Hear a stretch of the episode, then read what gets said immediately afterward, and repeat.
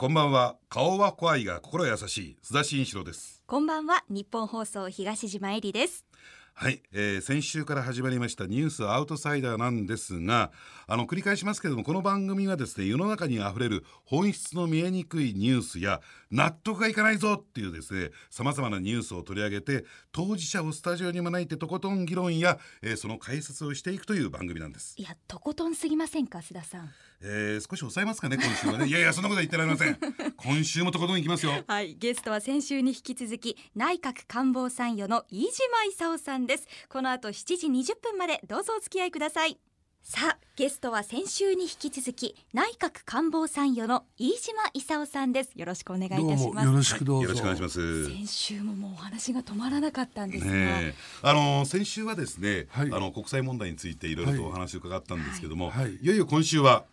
国内問題ですよ飯島さん、はい。ね、はい。あのまず1点目は、はい。あの豊洲問題。やっぱり都民にですね、えー非常に大きな興味関心があると思うので築地か豊洲かみたいな今状況になってるじゃないですか、はい。基本的に、えー飯島さんどんなふうに思われます？私は風評被害とかいろいろ言う人がいますが豊洲、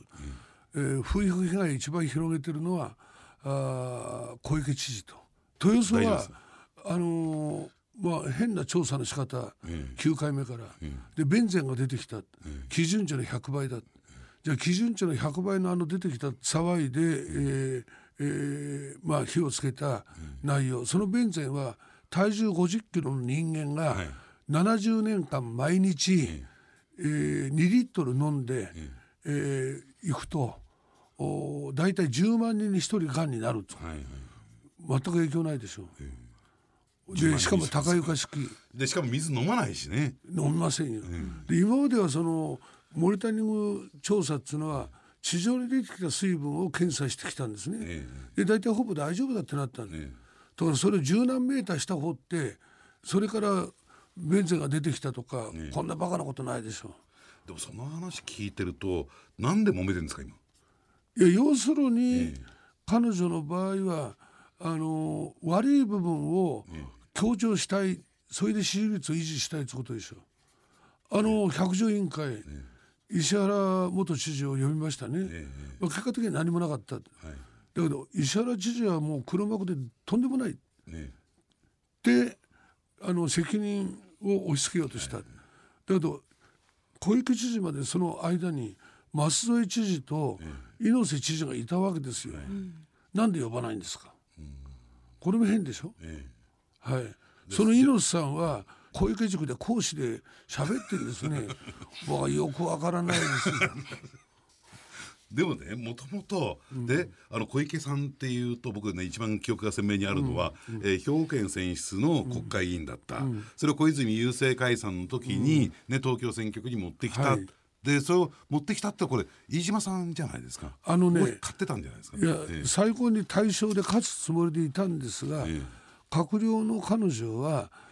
選挙区全然帰れなかったんですよ。もしも何かあった場合大変ですよね。え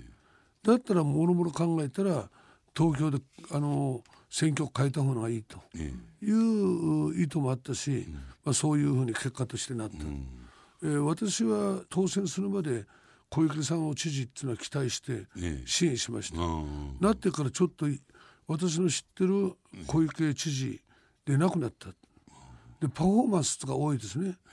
あの先週ねあの番組でご一緒していただいたから分かると思うんですけどね、飯島さんってあんまりね本当はね人の悪口言う人じゃないんですよ。まあ、まあ今のも悪口じゃないんだけどもここまで批判するってのは僕最近飯島さんの口から聞いたことないんですけどドキドキしますかなり怒ってますね今日は。いやいや怒ってないです。いやただ選挙都議選までこのパフォーマンスで引っ張ろうとする支持率も高いですね。小泉内閣より高いんですよ。79%とかまあ8割近い。それはいいんですけれどもお選挙のあり方。小池さんの与党ええ。普通各県の知事のあれは議会の過半数を制してるんですね平均、えそれでも大変なんですよ、ところが前代未聞じゃないですかね小池知事になって、都議会の定数が127名、小池与党はたったの3名、そこへ自民党で品川から次はどうやったって落選するって本人も思ってたんでしょう慌てて自民党を離党して、いわゆる小池塾に、えー、参加しましたね。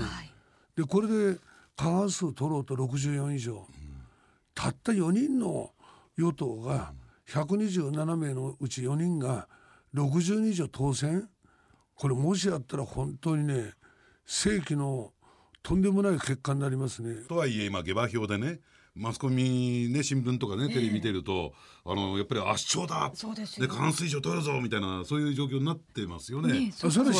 支持率が8割ぐらいありますから、それでこの元で考えると基準論ではあ対処するっていうのは分かるんですよ。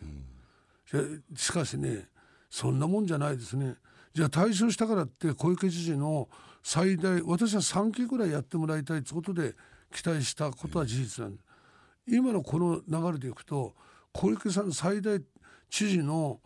在任期間は最大で4年、うん、それ以下ですね。一期で終わり。あ一期だ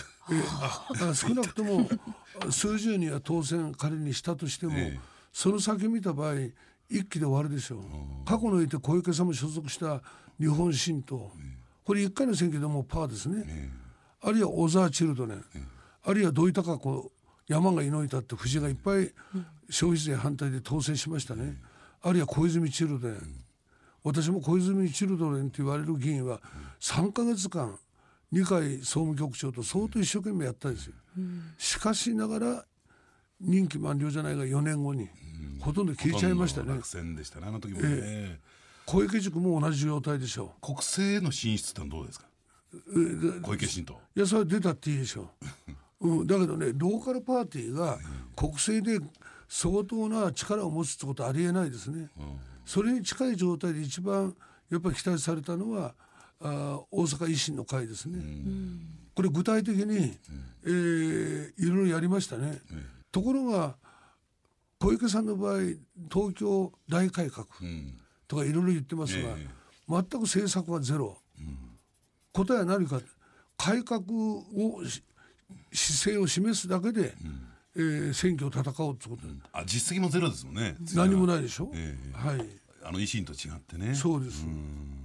でそうするとね、あのー、ちょっとそれと関連してるんだろうと思うんですけどもあの飯島さん最近になって、えー、ダブルだと選挙は。衆議院選挙を都議会議員選挙にぶつけたらどうかっていう話をいろんなところでされてるんですけど。これはどういうことかっつったら、東京都はまあそういうとんでもない状態、ええー、連日の公明党が自民党と離れ、小池さんと握手する、だからもうすでにポスターが都議選候補は、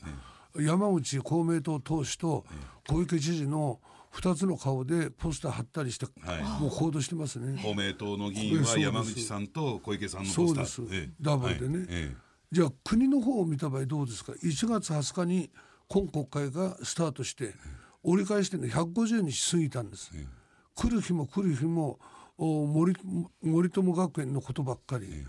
今国会では重要法案が62件出してるんですね、初っ端の補正予算の関連法案1本だけで62本は全く手つかずなんです、そんなに森友学園が国会を揺るがす大きな課題だったのかってことで、うん、62件の中には例えば野党も散々あ与党を攻めてきた、うん、学生の学費やらが高い、家庭が大変だ、うん、なんとか支援の増大しろ。というあれもあった、うん、この学生支援の法案あるいは民法、これはね150年ぶりの改正法案、はい、とかもろもろあるんです。これ手つかず、これが6月18日の会期末ですから、5月の中旬ぐらいまでに62本が全部成立すれば開催しなくていいけど、しない状態でやるんだったらもう思い切って政界再編じゃないが、うん、解散する、そう面白い現象が東京都で出るんですね。都議会では公明党の山口党首と小池知事のあのポスター、国政衆議院ダブルで4月2日が都議選の開票日です。投開票日ですから、衆議院開催してダブルでやった場合、東京都に限っては国政の国会議員あの候補者は山口投手と安倍首相のポスター、うん、これどうするんですか、うん。ね、で対立ですからね自民党と小池新党は。だから都議会候補は自民党の悪口、国政はそうじゃなくて自民党と握手して2人で頑張ります、これねわからないですよ意味が、はい。で今ちょうどね話に出てた、あやっぱりねこれを聞かなきゃならないだろうなっていう森友学園問題、はい。ね。これ基本的にどう見たらいいんですか？これねこれもう本当に馬鹿げた話な、基本的な論点整理して議論してないんですよちょっと論点整理してくださいよいや例えばどういうことかって、えあの籠池さんってのは大したもんで、あの航空局の土地をどうしても自分が欲しいと、はい。障害物は全部排除、ええ。これどういうことかって一般的にあー何かあったら航空局の財産、こういう財産をもう使わないからっつってやった場合廃止決定して大庁、それで財産をお国に、財務局にあの移管するわけですね。で財務省に移管した近畿財務局は、あー不要な土地ですからあ売却うということになった、で一般論で売却する場合は国有財産をあ公示して公開入札なんです、あの物件を公開入札した場合はまず地方自治体とか観光庁、あるいは公共機関、これが手を挙げた場合そっちに優先権で売るわけですね。と民間の籠池さんは手に入らない、わかります、だから考えたんですよ、どうやっても誰も手を挙げられないようにするに。は、これは賃貸借契約をしたんですね借地で。で借地してるものはその土地を欲しい場合は他の人はもう関係ない随意契約になるんですよ。でこういうストーリーを自分で決めていったんですね。で私はいろんなあれを騒いでるんですが近畿財務局の契約書売買契約書を見ると、見たんですかそれ？えー見ました。えー、がんじがらめなんです。で、ともかくいろんな経緯があった。で、8億円負けたっていうのは負けたんじゃないんですよ。あの土地に地下の参拝の廃棄物が出てきたから、あ国は廃棄物を全部う掘り出して処分して、それから売却するのが筋、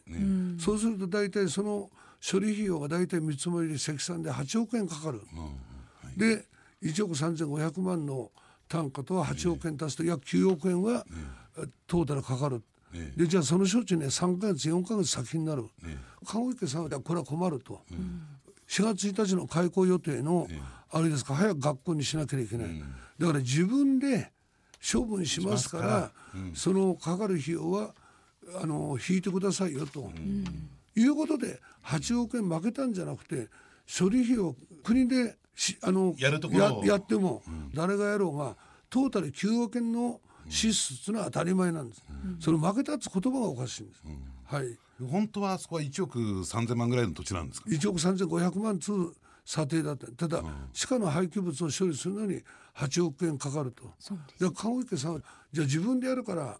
あの早く売買契約成立しないとお私学審議会から許可取れない、であのルールとしては借地は学校の許可取れないんですよ、自前の土地にしないと、はいはい。だから早く取得して早く審議会で学校の認可を欲しいっていうのが籠池なる、で途中でこのいろんな人を使った出しですね、私はそういうふうに見る、はい。そうするとあの世の中で言われていること私たちが理解してきたことっていうのは全然違うってことですかね。もともとの土地の値段が1億3,000万円。それで処理費用を8億乗っけて9億3納得いくんだけどもそういうことなの、ってなんか、だって9億払ってえ籠池さんが参拝処分しなければ売買契約違反、ええ。はい。えなるほはい。で籠池の方のはあのー実態上ストーリー作るのうまいんですね。どあの人が作ったんですかね、いや自分の考えで要所要所で人をうまく使ったんでしょうねじまくはい。ただあの中でこの国会に質問で近畿財務局の担当者と大阪の進学審議会の担当者がお互いに話したつうのは何かの政治的なあれがあったんじゃないかってそれはありえないですね。多分私は近在の担当者は、あの本当にこの土地で私学のあ学校認可するのかって心配で問い合わせすることってあるわけですね。あるいは今度は市議会の方も本当に売ってあげるのと籠池に、学校用地に、という心配でやることあるんですね。でともなければもう売買契約違反で取り下げした段階でも終わりなんですよ。ででもなんか報道とかね一連の報道では忖度。まあ今回ね、はい。忖度って言葉が非常にこう有名になりましたけども、あれは口利き。じゃあそういうのがなかったというふうに先ほど言われましたけども、そうそう報道のあり方っていうのはちょっとおかしいですよねこれ。いやいや忖度って話題になったけど一般家庭ではみんな忖度なんですね毎日が。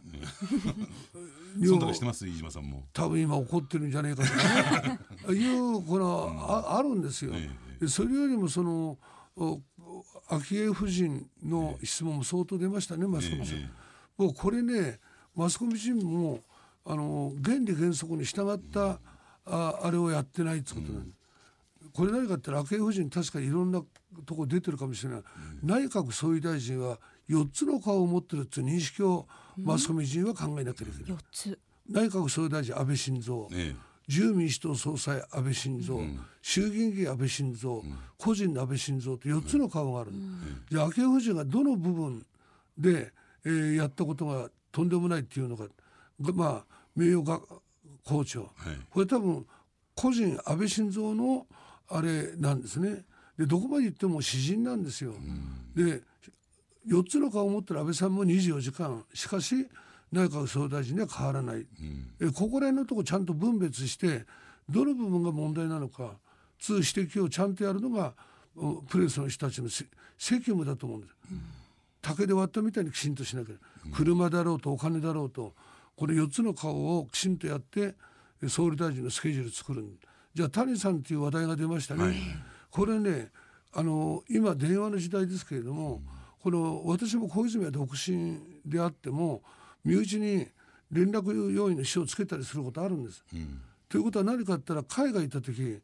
夫人のスケジュールと総理のスケジュール全く違うところに変わる。内助の方で。そう緊急な時はすぐ戻ってもらわなければいけない、でそのためにどうしても緊急連絡要員をつけとくのは普通なんですよ。昭恵夫人もそうですね。大阪行ってるけど、すぐ東京戻れとかね。であるいはこういう話をしてる、えーそれはちょっとやめこういう話はやめてくださいと、うん。今日の会合では、はいはいとかこれはどうしても必要なんですね、はい。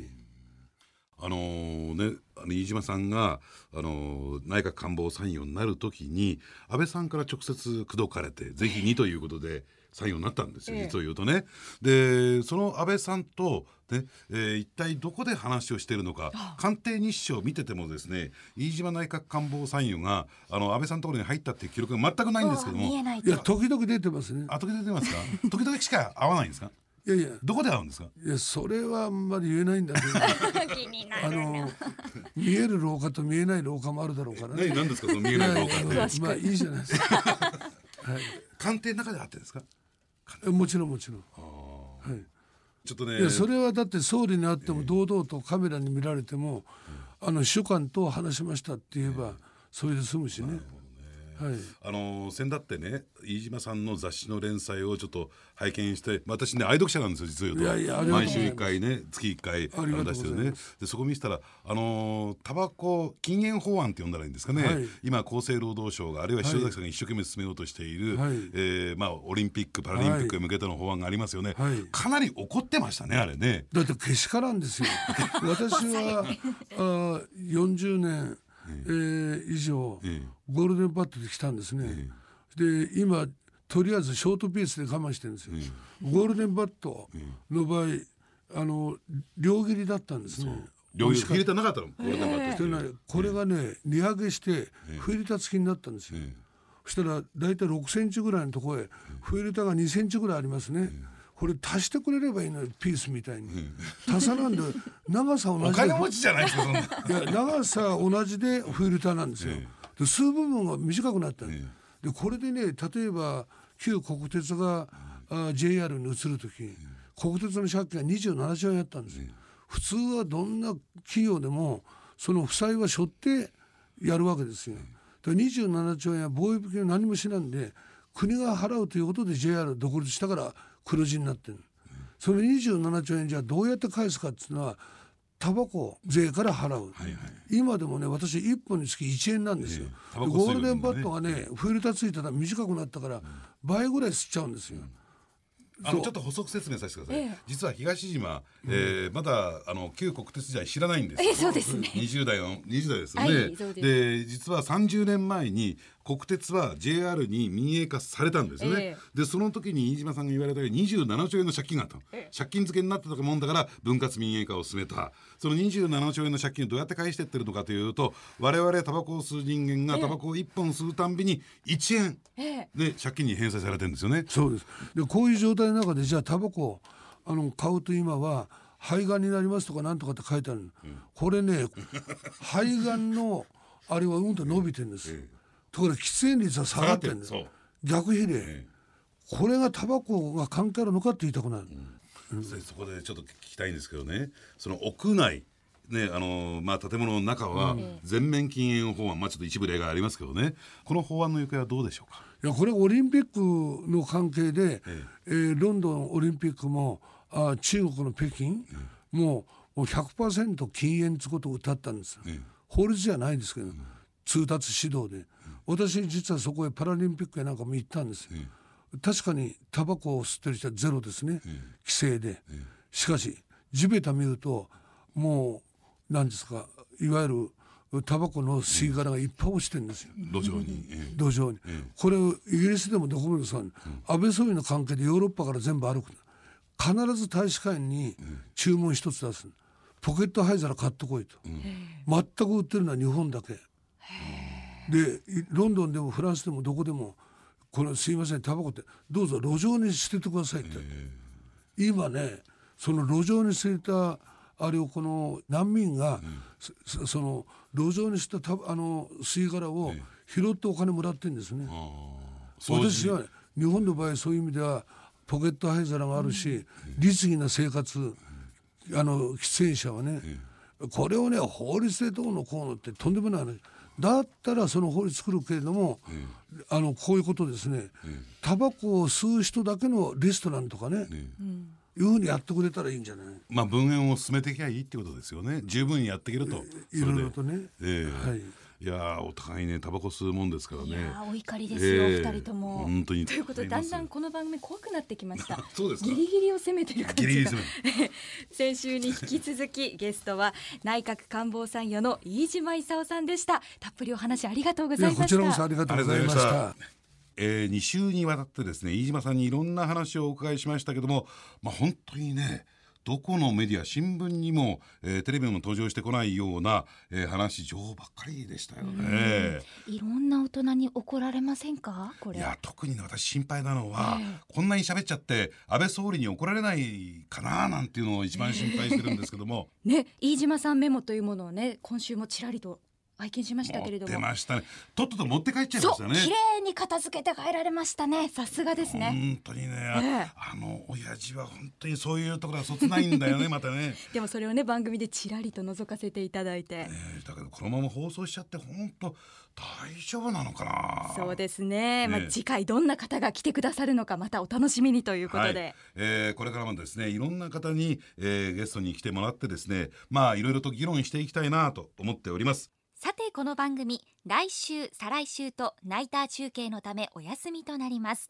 次回の放送は5月7日日曜日になりますのでどうぞよろしくお願いします。